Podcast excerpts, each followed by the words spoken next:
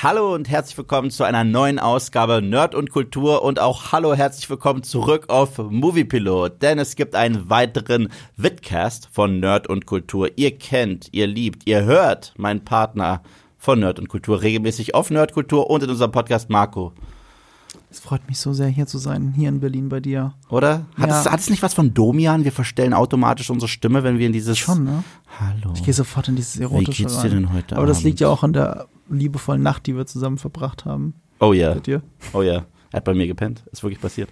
Ähm, Ich bin, heute, ich bin ungelogen heute aufgewacht, als ein auf mich starrender Golem mit einer Robert Hofmann Gedächtnisfrisur neben meinem Bett stand das und ist mich eine Robert angestarrt hat. Hoffmann Gedächtnisfrisur. Äh, es ist, als er die Haare noch ein bisschen wilder getragen hat, ungefähr Okay. deine Schulterlänge eben, aber in alle Richtungen. Hm. Okay. Nicht, dass wir jetzt Robert trägt das ja so nicht mehr. Nicht, dass wir jetzt ich weiß. Beschwerden kriegen. So.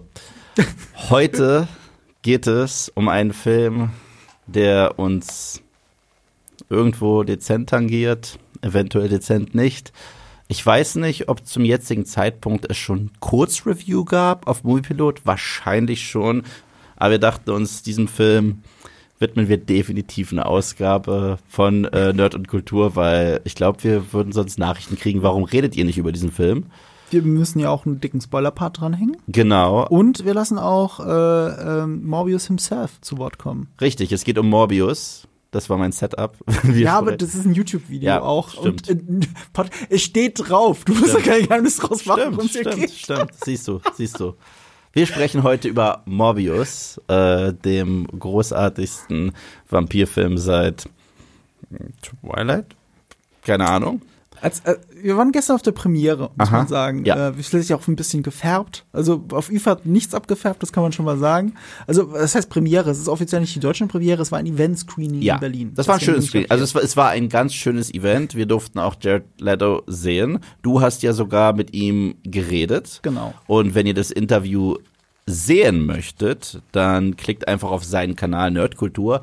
Wenn ihr es hören möchtet, dann bleibt einfach am Ball auf Nerd und Kultur. Da wird es das auch noch geben im Anschluss dieses Podcasts. Ja, genau. Äh, deswegen ist ja auch dieser Podcast ganz offiziell mit Jared Leto. Wie auch sonst. Mhm. Ja, ja. Äh, als, als, Das machen wir jetzt einfach immer. Wir trollen euch jetzt und sagen, Arnold Schwarzenegger, nee, The, The Rock im Black Adam Podcast und ich schneide ein altes Interview von 2017 zu Baywatch rein und sagt, The Rock war im Podcast.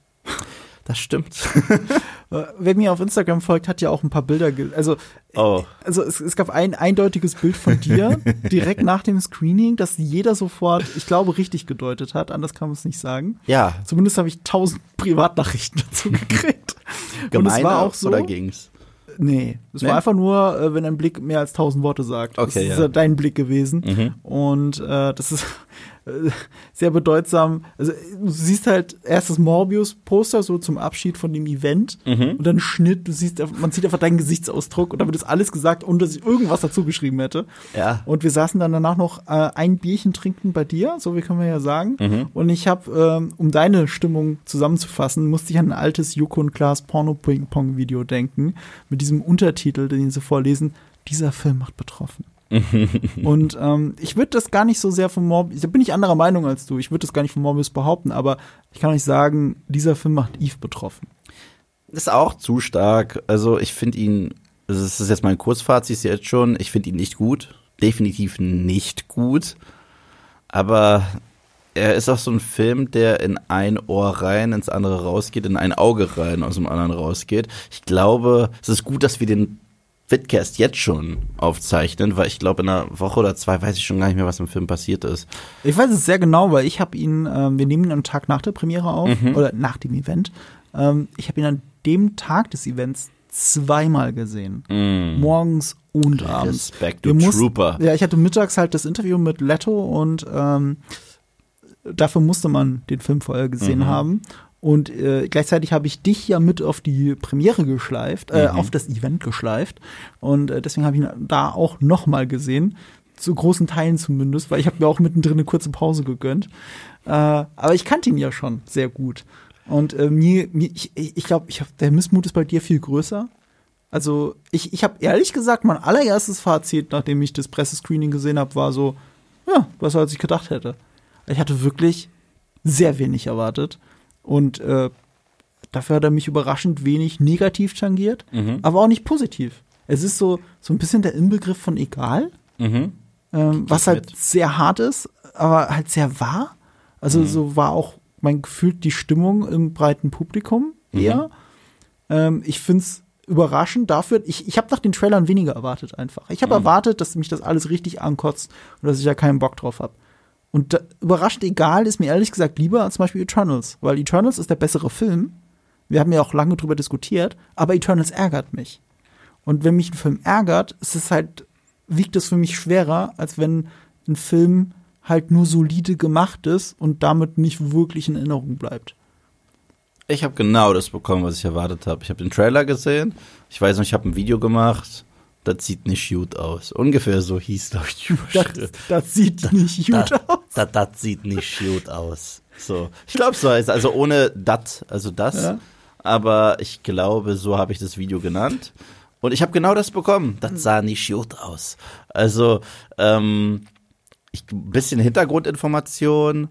Morbius. Äh, ich bin mit dem groß geworden durch die 90s Spider-Man-Serie. Ich auch. Und äh, habe mich auch, ich weiß, es gibt auch ganz viele Solo-Comics von Morbius, aber als ich gehört habe, der kriegt seinen eigenen Film, musste ich direkt unweigerlich an die Venom-Filme denken. Erst recht an den ersten Venom-Film, weil der sah auch vom Trailer her genauso aus wie Venom mit diesem Blaustich und er sah aus wie Venom mit Fledermäusen. Das heißt, wir hatten neben einen Schauspieler, der eine Menge kann, der eine wie Tom Hardy und hier Jared Leto, werfen ihn da rein als Schmankerl, erzählen die generischste Geschichte, die wir erzählen können. Und dann haben wir halt so eine CGI-Orgie. Und dann ist der Film auch schon wieder vorbei. Womit ich nicht gerechnet habe, ist, dass ich Venom jetzt mehr mag als den. Weil Venom ist nett, dass er nur 90 Minuten ist. Ich habe damals Venom gesehen und da war er vorbei, sehr schnell. Es war kein guter Film. Das ist das, was ich als Venom-Fan definitiv nicht sehen wollte. Aber 90 Minuten. Okay, dieser Film geht, glaube ich, zwei Stunden und ein paar zerquetschte Minuten. So. Das Spannende ist, er fühlt sich trotzdem irgendwie wie ein 90 Minuten äh, Film an, weil er so durch die Handlung komplett auf Schnelldurchlauf geht. Es gibt keine Charakterentwicklungen. Es gibt keine wirklichen klaren, äh, klar definierten Motivationen. Erst recht ab der Hälfte sagen sie eh, ach scheiß drauf. Und die Action ist lahm, der Look ist lahm. Jared Leto, also ich mache mich ja häufig über ihn lustig, seitdem er den Joker in Suicide Squad gesch Also jedes Mal, wenn ich Jared Leto sage und äh, wer auch immer das Video schneidet, normalerweise schneide ich das ja, aber diesmal kann es sein, dass André das Video schneidet. Bitte schneide mal eben Honka Honka rein. Honka, honka! das, das ist Tradition auf Moviepilot. Wenn ich Jared Leto sage, dann schneide ich kurz Honka Honka rein. Honka, honka! Und ähm, ich finde aber, er ist so ein Vampir-Charakter. Er wurde, er wurde geboren, um sowas zu spielen. Ja. Mit den langen Haaren, auch die Klamotten, die er trägt im Film. Der sieht ja super aus. Also mit seinen langen Mänteln und seinem Graf Dracula ähnlichen. Ich habe es zu dir, glaube ich, ich zu dir gedreht nach den ersten 15 Minuten. Ich so, er wäre ein richtig guter Prinz Vlad. Und ich bin ja ein großer Vampir-Fan und Bram Stokers Dracula, was auch hier und da zitiert wird in diesem Film. Ich habe sogar es den Eindruck, so. es wird ein Videospiel zitiert, aber es kann mich natürlich auch Es täuschen. wird viel. Ähm, so, äh, Legacy of Kane? Das, naja, Legacy of Kane ist einfach zu sehr von Dracula inspiriert. Mhm. Nee, was ich meine, äh, ist Metal Gear Solid 2 Sons of Liberty. Mhm. Eines der prägenden Spiele meiner Kindheit. Der Grund, warum ich mir eine PS2 gekauft habe, die du ja übrigens noch an deinem Fernseher angeschlossen hast, Mhm. habe ich gesehen. Und ähm, äh, da gibt es einen Bösewicht, der heißt Vamp. Mhm. Und das ist einfach ein moderner Morbius, Mhm. also wirklich Look and Feel. Und da der Anfang des Spiels auf einem ähm, Tanker spielt Mhm. Und später auf einer Bohrinsel, hat es einfach die gleiche Atmosphäre wie die Mhm. Tankerszene oder die Schiffsszene in Morbius. Du hast halt diesen Vampir, der durch die, durch die äh, Mercenary reinschlitzt, dabei oberkörperfrei ist, aber einen langen Mantel trägt. Äh, Vamp benutzt halt noch ein Messer, ist auch osteuropäische Abstammung, hat dann so ein, so, so ein Bart, blass. Also sieht eigentlich fast genauso aus wie Jared Leto hier in dem Film. Und diese Vibes hatte ich dann. Im positivsten Sinne, weil es war ja auch eine der besseren Szenen, die dir auch sogar auch gefallen hat. Ja, also ich finde generell der erste Akt ist so das, weil du hast ihn ja vorher schon gesehen und meintest Mhm. zu mir, du findest ihn jetzt nicht ganz schlecht.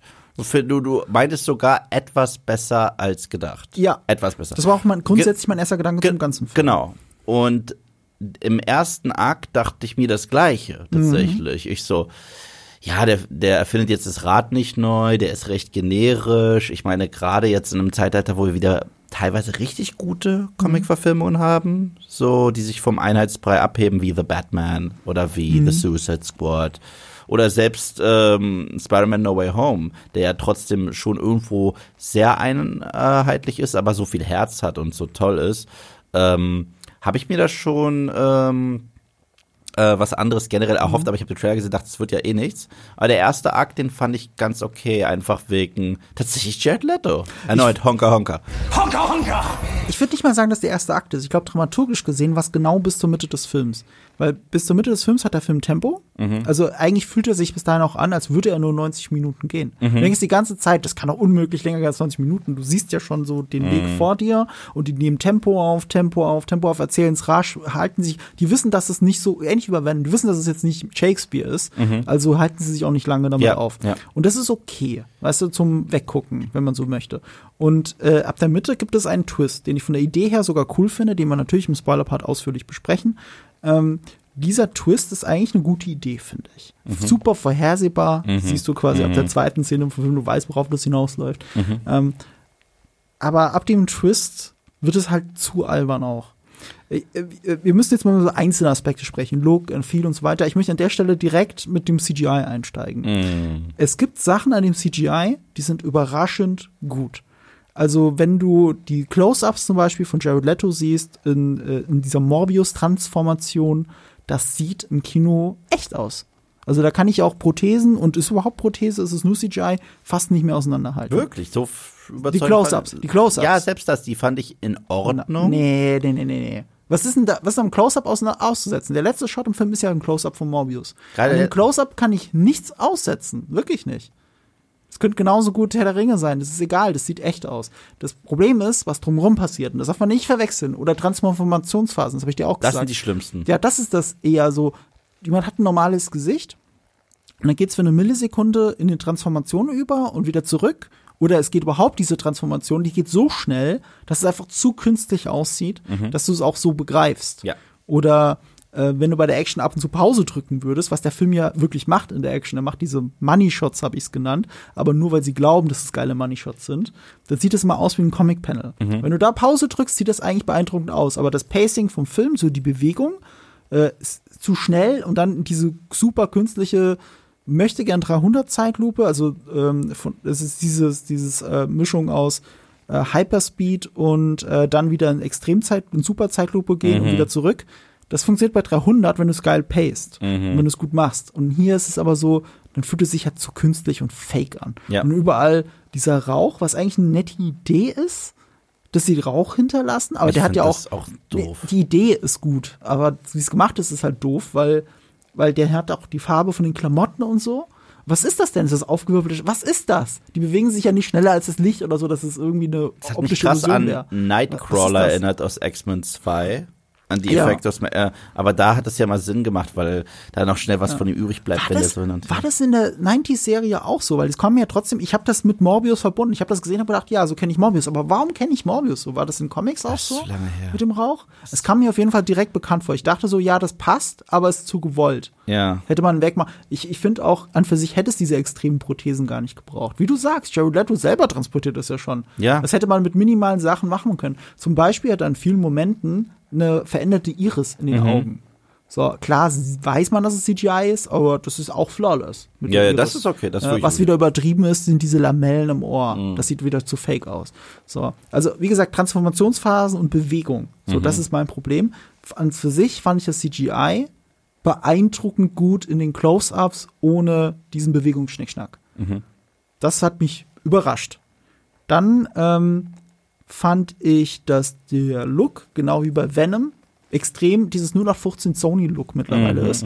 Alles blaustichig. Angefangen bei äh, beim zweiten Akt von The Amazing Spider-Man 2, als wir in diesen Franchise-Keller gegangen ja, sind, wo ja. einfach alles da war. Da merkst du richtig, ähm, die haben ja diesen armen Mark Webb so unter Druck gesetzt. Ja. Der wollte ja äh, einen Charakterfilm machen Mhm. und mit der Romanze von Gwen und äh, Pete so im Vordergrund. Und Ja, und die haben, äh, MJ wollte er auch schon einführen. Ja, die- die- das ist eine Dreiecksbeziehung. ja, ja, generell hatte er, ja, haben sie ihn angeheuert wegen 500 Days of Summer.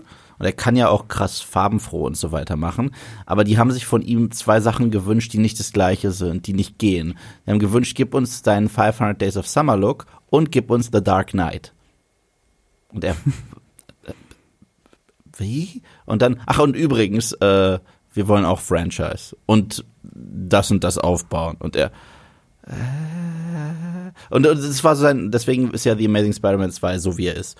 Und äh, spätestens ab diesem Franchise-Keller, wie ich ihn nenne, wo einfach alles schon mal parat stand, was noch in möglichen Sequels kommen kann, ähm, hatten wir diesen hässlichen Blaustich und der hat sich komplett durch den ersten Venom gezogen.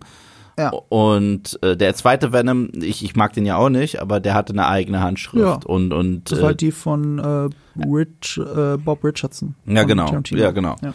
Und äh, der hier äh, sieht wieder genauso aus wie Venom 1. Was witzig ist, weil ich den Trailer damals gesehen habe, meinte ich, das sieht aus wie Venom mit Fledermäusen. Und es war Venom mit Fledermäusen. Sehr krass. Also eigentlich, wenn ich die Story nur runterbreche, ja, ein Charakter, der ein bisschen cleverer ist, bisschen arrogant, bisschen damaged, der durch einen übernatürlichen Unfall Fähigkeiten kriegt und später ja so eine Art Anti-Held wird und auch Appetit kriegt auf an es ist Venom. Das ist der wichtige Punkt, Anti-Held. Ja, genau. Das fand ich äh, mit enttäuschend, weil bis zu dieser Hälfte, bis zu diesem Twist ist Venom, äh, hat er eine sehr dunkle Seite, mhm. die du auch siehst. Mhm. Und ab dem Twist ist klar. Du meinst Morbius, so, nicht Venom, ne? Äh, ja. ich meine Morbius. ist der gleiche Film. Ist der gleiche Film. Ähm, ab der Mitte bei Morbius ist er nur noch ein Anti-Held. Ohne diese dunkle Seite. Die ist er ist einfach so nur ein. Held. Er ist einfach nur Ja, ein er ist ein Held. Held. Und das macht es halt so merkwürdig. Das Total. macht auch die Mid-Credit-Scene oder Post-Credit-Scene ein bisschen merkwürdig. Darüber reden wir so- auch ja. im Spoiler-Part.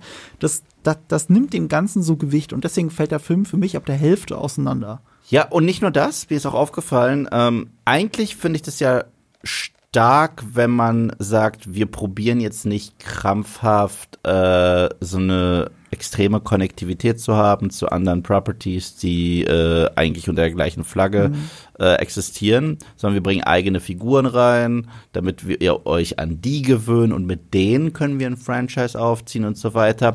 Das Witzige ist, mir sind alle Figuren scheißegal gewesen. Und immer als sie zurückgeschnitten haben auf irgendwelche, so, ah, stimmt ja, dich gibt's ja auch im Film. Und äh, da, gab es zum Beispiel zwei Polizisten. Und die wollen erstens, dass uns deren Kopfdynamik interessiert. Tut es nicht. Tyrese, das ist das erste Mal, dass ich ihn in einer Rolle abseits von Fast and Furious gesehen habe, gefühlt seit zehn Jahren. Er hat sicherlich was anderes gemacht, aber so richtig fett, fett, fett, fett Mainstream. Ich so, wow, Tyrese. Und diesmal nicht rumblödeln mit Ludacris, sondern er nimmt, er will das ja ein bisschen ernst nehmen und er geht so ein bisschen zurück zu seinen äh, seriöseren Rollen und ist halt ein Cop.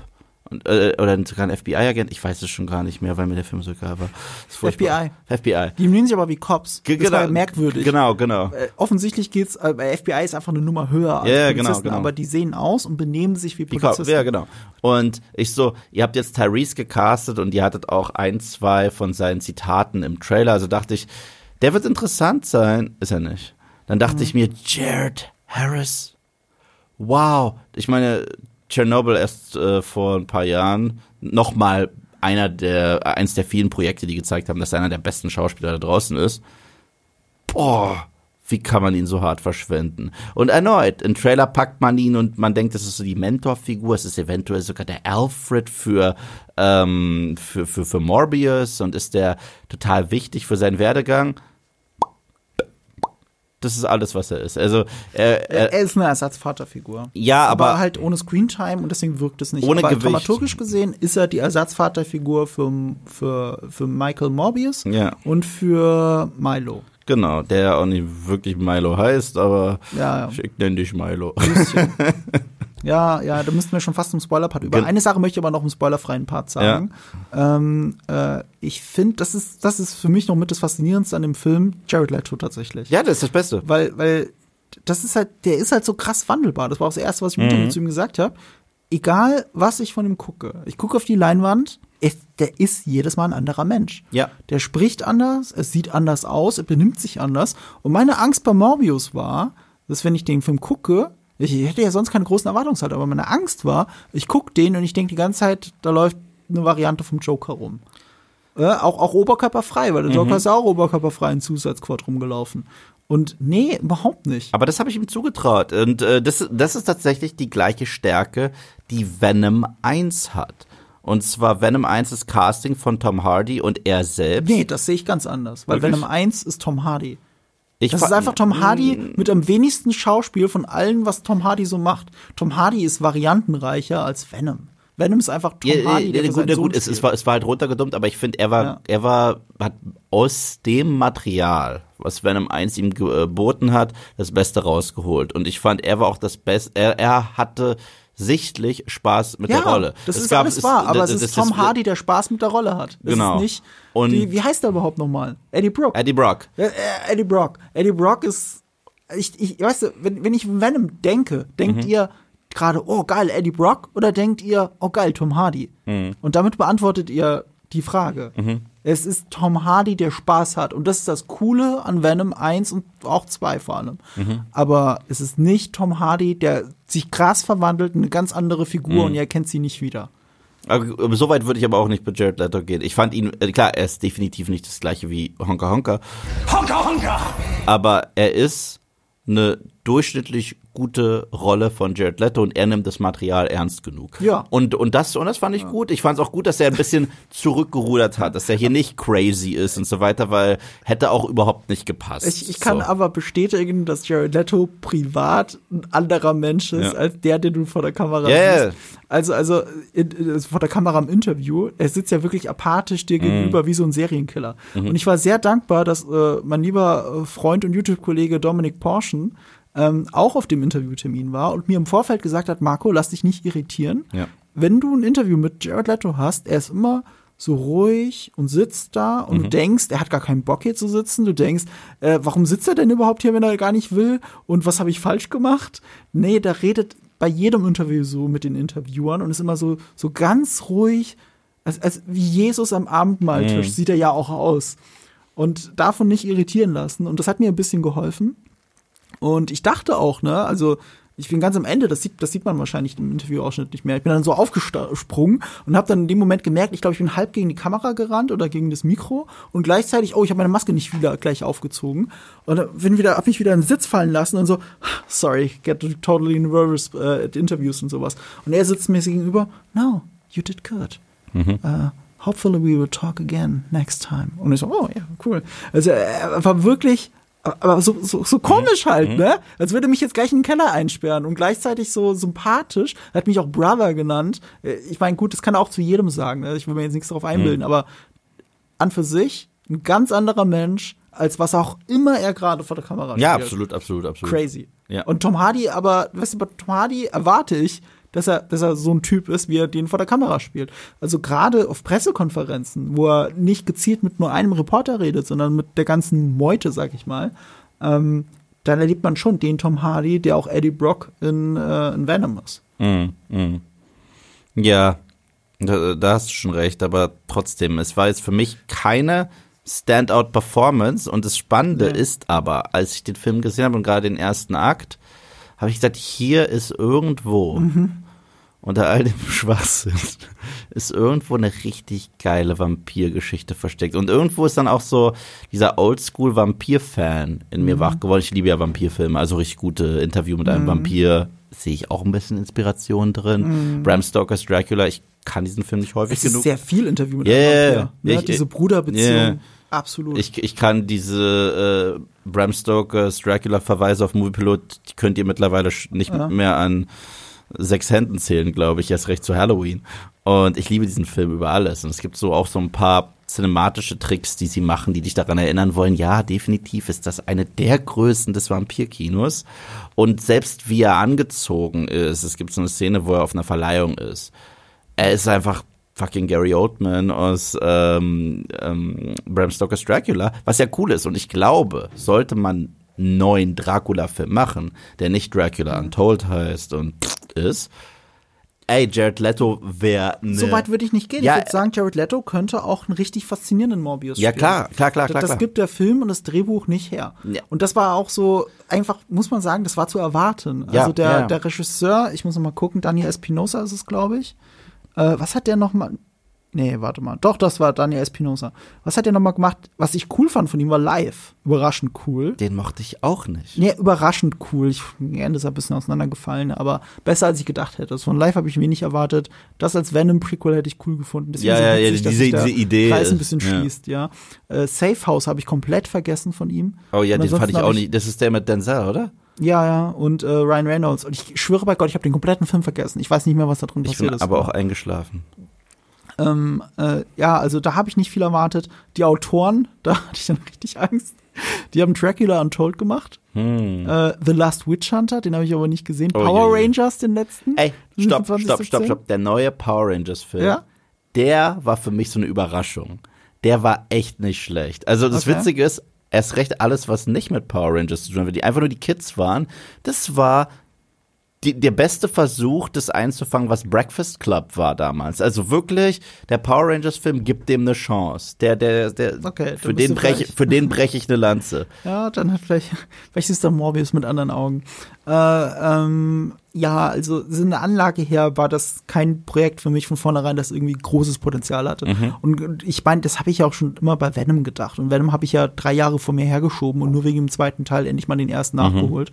Und ich finde ihn ja auch nicht gut. Ich finde ihn aber unterhaltsam, wenigstens Ja. ein bisschen. Also einfach Tom Hardy zu sehen, wie er sich in dieses Hummerbecken setzt, ist halt irgendwie witzig. Und wenn man dann noch weiß, dass er es improvisiert hat, weil er selber so darin aufgeht, dann äh, macht das, dann gibt das dem Ganzen auch so, so eine Spielfreude nochmal. Ja. Und ich finde, der zweite hat aber dann daraus gelernt, der zweite Film. Du magst ihn ja nicht so, wir haben das lange ja. Aus, ausgebreitet im Podcast diskutiert, aber ich kann nur betonen, mir hat der zweite Venom-Film Spaß gemacht, weil er die Stärken des ersten Allergiesaison. weil er die Stärken des ersten potenziert und die und, und so dieses sich selbst zu ernst nehmen aus dem ersten auch zurückfährt. Und äh, deswegen mag ich den zweiten. Ich Und finde ich den zweiten auch besser als den ersten. Ja, ich das. glaube, bei Morbius ginge das auch. Du könntest auch mit dem Morbius, den Jared Leto hier gespielt hat, könntest du deine Dracula-Geschichte erzählen. Und äh, halt im Marvel-Universum. Das wäre möglich, aber da brauchst du einen richtigen Regisseur und die richtigen Autoren dafür.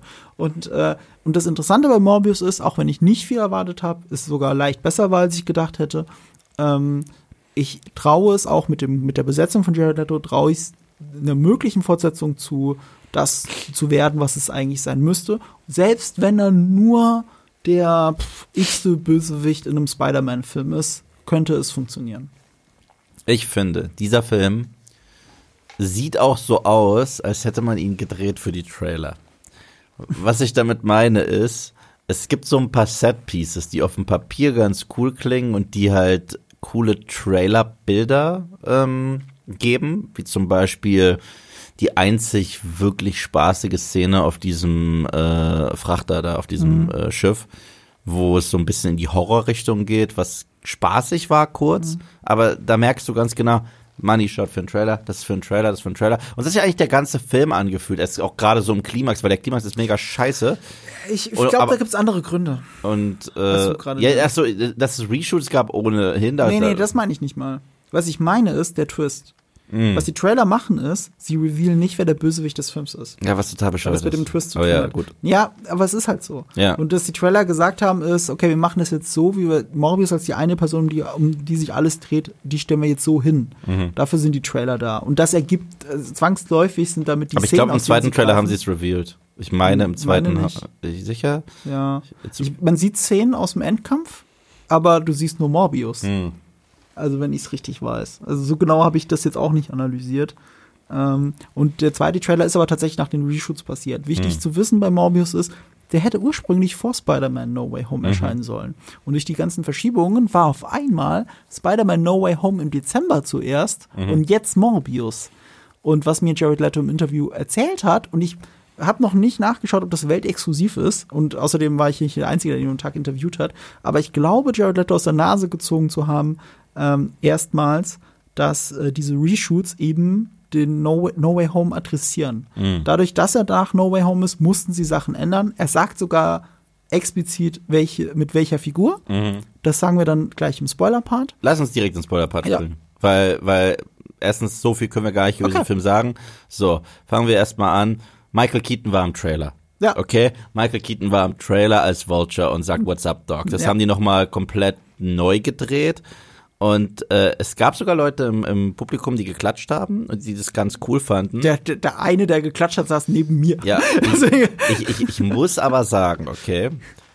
Das war, ich, ich persönlich, ich kann immer nur für mich sprechen und deswegen, ich will niemandem auf die Füße treten. Ich fand das ziemlich bescheuert. Und äh, weil es auch in der Logik von No Way Home keinen Sinn ergibt. Und zwar, Michael Keatons Adrian Toomes ist eine MCU-Figur, geboren im MCU. Ja? Und auf einmal sehen wir zum Schluss diese, diese bröckelnde Realität von Doctor Strange. Und zack, Adrian Toomes verschwindet aus seinem Gefängnis in dieses Universum, in dem auch Venom spielt. Weil das können wir sagen, das verrät uns ja auch der Trailer, dass Morbius im gleichen Universum spielt wie Venom. Immerhin schreit er einmal, I am Venom. Und es soll ein Gag sein. Sehr witzig. Ähm, und äh, die Sache ist, es wurden doch eigentlich nur die zurückgeschickt, die nicht aus dem MCU kommen, die ganzen Bad Guys. Wie Norman Osborn wurde zurück ins Raimi-Universum geschickt. Lizard und Co. wurden ins Mark Webb-Universum geschickt und Tom Hardy wurde zurückgeschickt für einen Gag, äh, überhaupt reingebracht und zurückgebracht in sein Universum. Aber Adrian Toomes ist ein Charakter, der ist im MCU zu Hause. Wieso ist der auf einmal weg? Er gibt null Sinn. Dann wird's halt noch bescheuerter, weil der wacht in einem Gefängnis auf, oder sagen die, oh, da ist jemand in der leeren Zelle, der nie verurteilt wurde. Natürlich ist der frei. Dann lassen ihn frei und in der Post-Credit-Scene trifft sich ein Morbius mit ihm. Er hat Beides ist Post-Credit. ja, das eine ist Mid-Credit, das andere ist Post-Credit. Ja. Und, und, äh, Nee, da, Post, also es gibt Ja. zwei Mid-Credits. Ja, genau, genau. Es gibt keine Post-Credit-Scene, wenn man so möchte. und dann kommt er in seinem Vulture-Anzug an. Ich so, erstens, woher hat er den denn? Hat er jetzt in dieser anderen äh, Realität nochmal Chitauri Überreste gefunden? Gibt's die da auch? Und äh, sich das zusammengebracht, was keinen Sinn ergibt. Ja. Und dann sagt er, ich bin irgendwie hier, ich wette, das hat was mit Spider-Man zu tun. Ich so, Woher will er das wissen? ja, hä? Also, äh, im Grunde genommen war das nochmal kurz Werbung machen für einen Film, der ohnehin keine Werbung mehr braucht, weil der so scheiße erfolgreich ist. Und, und ein weiterer Versuch des Studios, das ist mittlerweile schon, es ist schon nicht mehr lustig, wie häufig sie es probieren, diese verkackten Sinister Six zu etablieren. Wir können zusammenarbeiten. Leute wie wir. Zwinker, zwinker. Und ich. Aber jetzt sind sie tatsächlich auf dem Weg, das auch zu schaffen, weil du hast ja gesagt, einer oder mehrere haben geklatscht im Publikum. yeah. Es wird, es könnte passieren und ich meine, das ganz breite Marvel-Publikum kann nicht Sony von Disney unterscheiden, wenn es um Marvel geht. Marvel ist Marvel und diese Marvel-Filme sorgen ja jetzt auch langsam dafür, dass es immer mehr zu einem Universum wächst. Und so wird es halt passieren. Ähm, um auf das Jared Leto-Interview zurückzukommen, was habe ich Ihnen da jetzt konkret aus der Nase gezogen? Du sagst es selber, im Trailer hat man es ja schon gesehen. Im Trailer sieht man Michael Keaton zu Jared Leto sprechen. Jared Leto läuft zwar, ich glaube, im anderen Shot vorbei, aber er spricht definitiv mit Jared Leto. What's up, Dog? Ne? Und sogar sieht man an der Wand ein Poster von Spider-Man, wo Murderer draufsteht. Und das ist auch komplett aus dem Film Das ist aus dem Film geflogen, ne? Das ist komplett, ja aus dem, ist komplett aus dem Film Ja, geflogen. ja, genau. So, äh, weil das ja auch keinen Sinn mehr macht, weil jetzt ist ja nach No Way Home. Nach Yeah. No Way Home ist Spider-Man ja nicht mehr der Murderer. So, Mhm. er ist ja jetzt rehabilitiert oder eben unbekannt. Ähm, ja. Und Michael, äh, Michael Keaton ähm, hat halt dieses What's up Doc gesagt und so. Und das sieht er jetzt in der finalen Fassung des Films, in diesen Endcredits, sagte, sagt er das im Anzug von Vulture mit einer Maske auf, so dass man sein Gesicht nicht sieht, zu Jared Leto, der jetzt irgendwo in der Wüste ist und er spielt alles zu einem leicht anderen Zeitpunkt. Jared Leto ist auch leicht, nicht mehr ganz so abgemagert in dem Moment. Ich habe jetzt beim zweiten Gucken drauf geachtet. Das war definitiv ein Reshoot. Und zwar irgendwo in der Nähe von LA, wo Jared Leto wahrscheinlich lebt, so dass er nicht mal nach New York rausfahren musste. Ja. Also äh, es, es deutet alles darauf hin. Ähm, sie haben den eigentlichen Dialog, den es gab zwischen Michael Keaton und Jared Leto. Das hat mir auch Leto bestätigt. Es, ob, aber ich habe ihn gefragt, ob er etwas vermisst von den Sachen, die sie geändert haben wegen Spider-Man No Way Home. Und er hat gesagt, ja, da war was mit Michael Keaton, das ist jetzt so nicht mehr im Film. Und das ist eben das Gespräch, das sie ursprünglich hatten. Sie haben Teile des Gesprächs genommen, vielleicht sogar Michael Keaton Sachen neu einsprechen lassen und es in diese Szene reingepackt, in der Michael Keaton in Wirklichkeit nie war, weil er gerade für Flash dreht. Und äh, deswegen die Maske aufgesetzt und so weiter. Also nach normalen Dafürhalten, ihr guckt es und denkt ja auch, warum sind es jetzt zwei Mid-Credit-Szenen, die eh aufeinander folgen, die auch, wie du sagst, in Wirklichkeit gar keinen Sinn ergeben. Was soll das alles? Und deswegen fühlt es sich auch so unmerkwürdig aufgesetzt an. Absolut, absolut. Erst recht, ähm, ich habe ja dem Film so Credits gegeben, obwohl ich ihn nicht mag, dass er was Eigenes ist, aber er ist halt voll in diese Franchise-Falle Ja, ja. getappt mit dem Ende, das auch niemand braucht. So, also es wirklich niemand braucht. Und ja, dann lass uns doch mal darüber sprechen. Lass uns kurz dabei bleiben. Ähm, ähm, ich kann auch sagen, wo die Szene ursprünglich war. Weil Jared Leto, also nicht Jared Leto, weil Michael Morbius ja im Laufe des Films gefangen genommen wird und im Gefängnis landet. Ja, ja. Und ich wette, im Gefängnis, beim Gefangenentransport, läuft er an Ja, ja, da Michael Keaton 100 vorbei. hundertprozentig, Ja. hundertprozentig. Weil, Was ihr im Trailer seht, ist, dass, dass, dass ähm, äh, Morbius äh, mit der Kapuze auf irgendwo entlang geht und dann kriegt er Wo auch dieses Gespräch ist. gedrückt. Ja. Mhm. Aber das sind zwei verschiedene Szenen. Da gibt es einen Schnitt dazwischen, ihr seht sie nicht im gleichen Shot. Was in Wirklichkeit wohl ist, dass beide im Gefängnis sind. Mhm. Und ihr habt nur diese ihr habt nur die eine Perspektive gesehen im Trailer. Ja. Ja. Und Gut. jetzt können wir auch zum Bad Guy kommen des Films. Ja. Es ist der, der ihr alle dachtet, dass es der Bad Guy ist. Es ist Matt Smith, Doctor Who, als Milo, aka wie in jedem zweiten Marvel-Film und passend zu Venom, weil deswegen, ich habe meine Plot-Synopsis nochmal zusammen, äh, ich habe sie nochmal kurz abgebrochen, weil ja, auch er kämpft gegen jemanden, der genau die gleichen Kräfte hat wie er und ein Gegenstück zu ihm ist und es ist sein bester Freund, der, der die gleiche oder zumindest eine ähnliche Krankheit hat und auch eine Heilung braucht. Und dann sagt er sich aber, nachdem er zu so einem äh, Vampir-ähnlichen Wesen mutiert, das ist geil und ich will böse sein. Und das ist es. Ja, und dass halt der Bösewicht ist, ich meine, ich meine, ich, ich kenne mich jetzt mit Morbius Comics und so gar nicht aus, ne? Und dann wird schon in diesem Flashback wird das Kind neben ihn gesetzt und es hat halt diesen exotischen Namen Lucien. Und da war ich sofort, oh, okay, der wird später der Bösewicht. Äh, Sie spiegeln sich ja schon als Kinder. Wie du sagst, das ist ja leider so, so ein Symptom äh, der modernen Popkultur, dass der Bösewicht zu sehr ein Spiegel vom Held ist.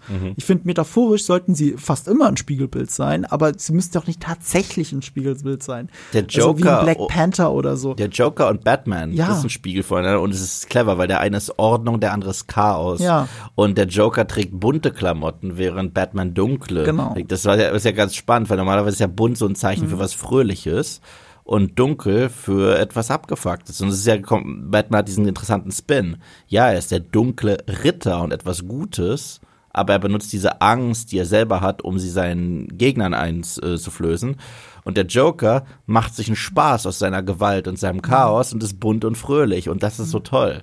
Und ich erinnere mich immer an den ersten Underworld-Film, wenn ich den Namen Lucien höre. Mhm. Ja, ja, absolut. Und äh, Fun Fact, in, in vielen Videogames, wenn ich einen äh, fiktiven Namen für einen Charakter suche, wie in Skyrim oder so, äh, dann nenne ich die Figur meistens Lucien. Meine Figur in Elden Ring gerade heißt auch Lucien. Mhm. Und meistens gebe ich denen weiße Haare oder so, irgendwie so, so totaler Anime-Look. Oder ich sag immer der Tom Cruise Collateral-Look. Mhm. Das, das ist eigentlich, keine Ahnung, das ist so, ein- so ein Fable von mir und deswegen, ich höre Lucien und denk so, ah. Und Weißt du, Underworld, großer Feind der Vampire, Lucien. Also das ist der, Mhm. Ja, ich, der weiß, ich, weiß, von ich, ich, ich äh, mag die ersten drei Underworld. Ich mag nur den ersten Underworld-Film, aber den mag ich dafür sehr. Den mag ich sehr. Ich mag aber das Prequel, diese, die, diese, diese Vorgeschichte. Der ist okay. Der den, ist okay. Den, und, der, Ja. und der zweite ist ein dummer, spaßiger Actionfilm. Aber alles, was danach kam, diese modernen Ja, ja. Underworld-Filme, furchtbar. Obwohl genau bei dir, ja. Kate Beckinsale ist einfach großartig, so ein bisschen für mich. Ja, Ah. muss ich einfach sagen. und äh, ähm, Okay, alles klar. Ja, äh, wo waren wir stehen geblieben? Äh, stehen geblieben. das hatte ich schon komplett aus dem Konzept Ja. gebracht. Ja, Lucien ist böse ist der große Reveal. Ja. Und da saßen wir auch beide bei der Premiere, äh, bei dem Event-Screening, saßen wir nebeneinander und dann wird diese, kommt dieser Reveal und sie zitieren, zitieren für eine Millisekunde The Usual, The Usual Suspects. Suspects, ja, ich wollte mich gerade noch zu ihm drehen und sagen und dann sagt er es. Wenn, Ja. wenn, wenn er da so raus humpelt Ja. und auf einmal humpelt der gar nicht aber und er spielt sowas Ding. vor. Ganz so ist es ja auch nicht. Ja. Die Kamera schwenkt runter und er humpelt eigentlich durchgehend und denkst, jetzt ist es genau wie Usual Suspect und dann äh, Suspects und dann ist es genau wie so oft für diesen Film. Er schneidet sofort wieder weg. Mhm. Er schneidet sofort wieder weg und es wird impliziert, Mhm. aber der Shot wird überhaupt gar nicht zitiert. Die, die, kein Shot in diesem Film bleibt länger als 10 Sekunden. Mhm. Die haben ein echt krasses Schnittgewitter und auch so unnötig. Also ich habe auch gerade beim zweiten Gucken habe ich noch mehr drauf geachtet. Jede Szene wird aus zehn Kameraperspektiven aufgelöst. Du merkst, dass sie einfach alles komplett uninspiriert aus zehn Perspektiven gedreht haben und im Schnitt es so gebastelt haben, wie sie wollten. Da ist kein großer Plan dahinter, keine richtig cleveren Storyboards. Das ist wirklich Malen nach Zahlen, Mhm. Ja, dieser ja, Film. ja. Und er hat für mich das, ich glaube, seit, ich weiß nicht, wann das letzte Mal, wahrscheinlich, das Einzige, was schlimmer ist, ist äh, 2017 Justice League, nicht Justice League, Mhm. mit dieser ganzen roten Kacke und wie peinlich das alles aussah. Ansonsten Was meinst du gerade? den Showdown, den Finalen. Das war wirklich. Rote Kacke? Ja, weißt du nicht mehr, wo, wo in Justice League d- dieser Steppenwolf alles in Rot eintaucht und es total furchtbar aussah. Und das haben die ja jetzt verändert für den Snyder Cut. Da war es ja in Dunkel eigentlich und eher so blau Ah, ja, getaucht. aber, hä, was und mit, mit ich, ich, ich rede darüber, dass der schlimmst aussehende finale Showdown seit Justice League so. war in diesem Film. Nee. Fand ich schon. Nee, Fand ich, ich, finde. Black Panther ist da wesentlich schlimmer. Nee. Also, Ich also Black Panther, diese Gummibären-Action, ja, der, sorry. Ja, ja, der, diese Gummifiguren sind zum Kotzen. ja, aber das ist das Finale. Ja, ja, aber, aber, aber. In dem Film habe ich nicht mal was erkannt. Es war einfach nur so, so, so ein Fledermausgewitter, der nicht mal cool, es sah nicht mal cool aus. Weißt du, warum du nichts erkannt hast? Hm. Der hat eine ganz komische Kameraentscheidung, der Film. Äh, die Kamera ist immer zu nah. Bei allem. Also Ja. da, die, dieses Event war ja auch noch ein IMAX und ich habe es vorher im normalen Kinoleinwand gesehen und dann springt dir noch mehr ins Gesicht, dass die Kamera im Gesicht hängt. Ja. Also jedes Mal sehr nah rangezoomt. Ähm, fast schon Teleobjektiv hat man das Gefühl. Es ist sehr merkwürdig. Alles ist super nah gefilmt. Bisschen wackelig, um dem ganzen Dynamik zu verleihen. Es soll halt nur cool aus. Es, als, als, als, als, als, als äh, Still würde es vielleicht okay aussehen, wenn dieser hässliche Blaustich nicht wäre. Es, äh, es soll so eine Nahbarkeit geben, die der Film in Wirklichkeit gar nicht hat, weil du dauernd eine emotionale Distanz zu den Figuren hast, auch zu Morbius. Ich habe gesagt, Jared Leto spielt ihn eigentlich echt gut, aber du hast eine sehr große emotionale Distanz zu der Total. Figur und du, du empfindest gar keine echte Sympathie oder Empathie mit ihr. Ähm, und, und das ist halt so ein bisschen das Problem. Und die Kamera suggeriert halt eine Nähe, die überhaupt gar nicht da ist. Und versucht clever zu sein, indem immer Sachen im Vordergrund sind. Ich habe die ja dauernd angeschubst, so hier achte mal drauf. In jedem zweiten Shot ist irgendwas im Vordergrund. Manchmal ist es nur im Anschnitt irgendwie eine andere Figur, manchmal ist es äh, ein Mikro oder irgend, also irgendwas ist immer da im Vordergrund, unscharf, weil das halt so nah rangezoomt ist. Äh, manchmal ist es einfach die Tatsache, dass sie durch eine Glasscheibe filmen und die Spiegelungen der Glasscheibe sind im Vordergrund unscharf und dahinter suchst du die Figuren. Aber dahinter steckt nie eine besondere clevere, besonders clevere Bildsprache. Manchmal sogar das, das, das Bild etwas tilt. So, nicht ein Dutch Angle, nicht ganz so extrem, aber dadurch sieht es ein bisschen aus wie ein Comic Angle, aber gleichzeitig irgendwie merkwürdig, weil das auch Momente sind, in denen nichts merkwürdig ist, wo es keinen Grund gibt, Ja. ähm, äh, sch schräg zu gehen. Es ist alles sehr gewollt und äh, es, es, es ist, ähm, wie soll ich sagen, äh, nicht, ja, wie sagt man nochmal, äh, wenn, wenn, wenn etwas nur dafür da ist, um etwas zu suggerieren, was überhaupt nicht da Für den ist. Selbstzweck. Ja, für den Selbstzweck auch, aber da gibt es so ein schönes Wort dafür mit P und ich komme jetzt gerade nicht drauf, nicht prädestiniert, sondern Du schaust mich so fragend an. Wirst du prätentiös sagen? Prätentiös! Okay. Prätentiös. Ich meine, es ist super prätentiös, die Kamera. Ja, ja. Und dann noch eine andere Sache, die haben probiert, das Drehbuch so ein bisschen aufzupunchen mit ein paar Gags. Und es zieht gar nicht. Also du merkst richtig, da ist jemand verantwortlich gewesen für diese sehr trockene Handlung, die sich zieht und gleichzeitig zu wenig Screentime hat für den Film, die sie erzählen wollen. Und dann dachten sie sich aber, lass uns ein paar Gags reinpfeffern. Und die ziehen alle nicht. Also ich muss nicht eine. Es gibt diese Szene, diese zum Beispiel am Venom-Szene, wo er sich einfach mal im Film kurz entschließt, das sind so ein paar Kriminelle, die mal jetzt fertig. Und die ist einfach nur drin, damit man sagen kann, wir sind aber auch ein wenig humorvoll. Nee, die, weißt du, warum die drin ist? Äh, weil Jared Leto großer Venom 1 Mhm. Yeah. Ist. Hat aber auch witzigerweise Venom 2 noch nicht gesehen. Mhm. Hat aber gemeint, er ist einfach aus Zeitgründen, er hat Bock, weil er mag wirklich Venom 1. Mhm. Ja. Und diese Zeile hat er dann improvisiert. Ja, ja, aber die Szene, ist, dazu die Szene passt. ist halt auch eins zu eins wie aus Venom. Das ist so, wie Tom. Ja. Hardy mit den äh, Gangstern da umgeht. Und das zieht auch nicht. Und das Lustige ist, es gibt zwei Szenen, wo der Film mir einen emotionalen Punch hauen, äh, reinhauen will und beide ziehen nicht. Einmal Jared Harris stirbt. Das Mhm. ist so, als wenn die denken, dass das so krass ist, als wenn jetzt Alfred vor unseren Augen Mhm. stirbt als Batman. Und er hat ihn in den Arm und weint und ich so, ja, ist mir richtig scheißegal. Äh, wow, den Schauspieler habt ihr Ich, verstanden. ich Und- war auch krass und- abgelenkt an der Stelle von der Plot Convenience oder eigentlich Plot Hole. Mhm. Also er hat die Handynummer von jemandem, der vom FBI gesucht wird. Also es ist offensichtlich die alte Nummer von äh, Morbius, weil er hat Morbius bis dahin nicht mehr gesehen. Er kann nicht eine neue magische Nummer von Morbius haben. Er hat die Handynummer von Morbius und Morbius geht ans Telefon. Ja. Wie kann das denn sein, dass jemand vom FBI gesucht wird und die finden ihn nicht einfach über sein beschissenes Telefon? Sehr merkwürdig. Äh, und dann liegt er stundenlang im Sterben, weil es war hell und wird dann rufen. dunkel. Ja. Ja, warum ruft er nicht einfach einen Krankenwagen? Weil er sterben musste. Ja, er muss halt sterben. Es ist halt Blödsinn. Und, und das zweite ist dann äh, mit seinem Love Interest, die auch stirbt und dann beißt er sie noch, damit wir so eine richtige Vampirsequenz haben und ihr Blut gibt ihm so die letzte Kraft, um noch zu kämpfen. Und nicht nur war mir deren Beziehung scheißegal, das Lustige ist, dann haben sie da ja auch nicht irgendwie äh, den Mut, das durchzuziehen und beleben sie zum Schluss wieder und im Sequel wird sie Vampirella. Nicht nur das, das macht ja noch mehr diesen Anti-Held-Status kaputt. Weil Ja. die Idee von Matt Smiths Figur Lucien ist ja, dass, ähm, dass Jared Leto zumindest, also Morbius, mit Schuld am Tod von Martin ist. Ja, aber sie Und sie, er ist es nicht. Selbst das, Mhm. was ihn noch mal, keine Ahnung, diese, diese letzten Willen gibt, dann Lucien umbringen zu wollen. Mhm. Selbst, selbst das nehmen sie ihm an Fallhöhe. und Er macht nie was Böses, außer böse Menschen auf dem Schiff umbringen. Und weil wir noch nie, da, weil wir darüber nicht geredet haben, wir hatten ja in der spoilerfreien Zone das Thema CG Mhm. und CGI. Ja, Und bei Lucien sieht es durchgehend kacke aus. das ist richtig. also durchgehend. Ich war ja schockiert. Jedes Mal, als ich den gesehen habe, muss ich schon ein bisschen schmunzeln, Ja. wie beschissen das aussieht. Weil der aussieht wie ein Ork aus der Hobbit. ja, es sieht nicht gut aus. Und dann hat Also er auch die so eine lustige Proportion vom- Tanzsequenz. Also ich glaube, die Proportionen von Jared Leto waren prädestiniert für die Art von. Es sind, glaube ich, keine Prothesen. Ich glaube, es ist wirklich nur CGI, was sie bei ihm gemacht CG, haben. es ist nur Ja? CG. Ja. Und bei Jared Leto funktioniert's und bei Matt Smith funktioniert's nicht. Weil er sieht dadurch aus wie ein Ork. Oder ich musste auch an die Maske denken. Ja, ich An auch. den ersten die Mas an den Bösewicht in Ja, die Maske. ja, ja, der sah nämlich auch äh, so aus. Oh, wie hieß der? Delori?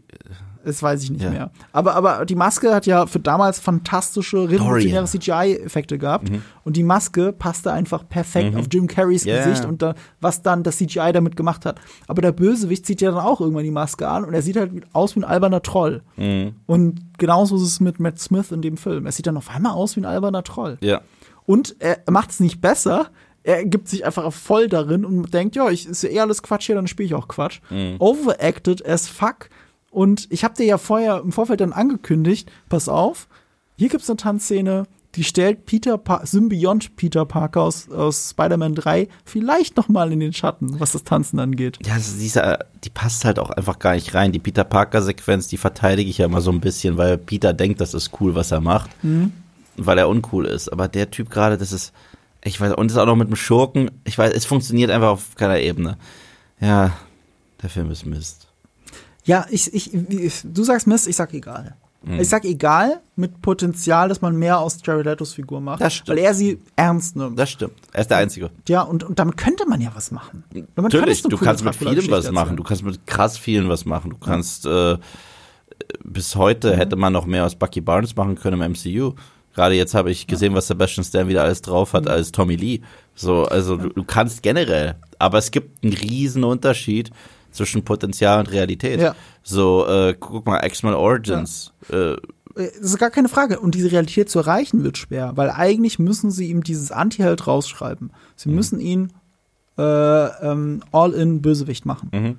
Und Stand jetzt ist er es nicht. Am Ende dieses Films ist er das nicht. Oder All-in Damaged Hero, aber das ist er ja auch nicht wirklich. Das wird eher, äh, das wird uns gesagt, aber es wird uns nicht gezeigt, weil ich fühle keinen Punch, ich fühle keine Hingabe zu anderen Figuren, ich fühle nicht Verlustängste für seine Liebsten, überhaupt nicht. Wenn das so wäre und du so einen broken-hearted Vampir hättest, so la Angel, der ist ja auch ein Held, aber hat eine düstere Seite, düstere Vergangenheit und so weiter und kämpft jetzt für Wiedergutmachung.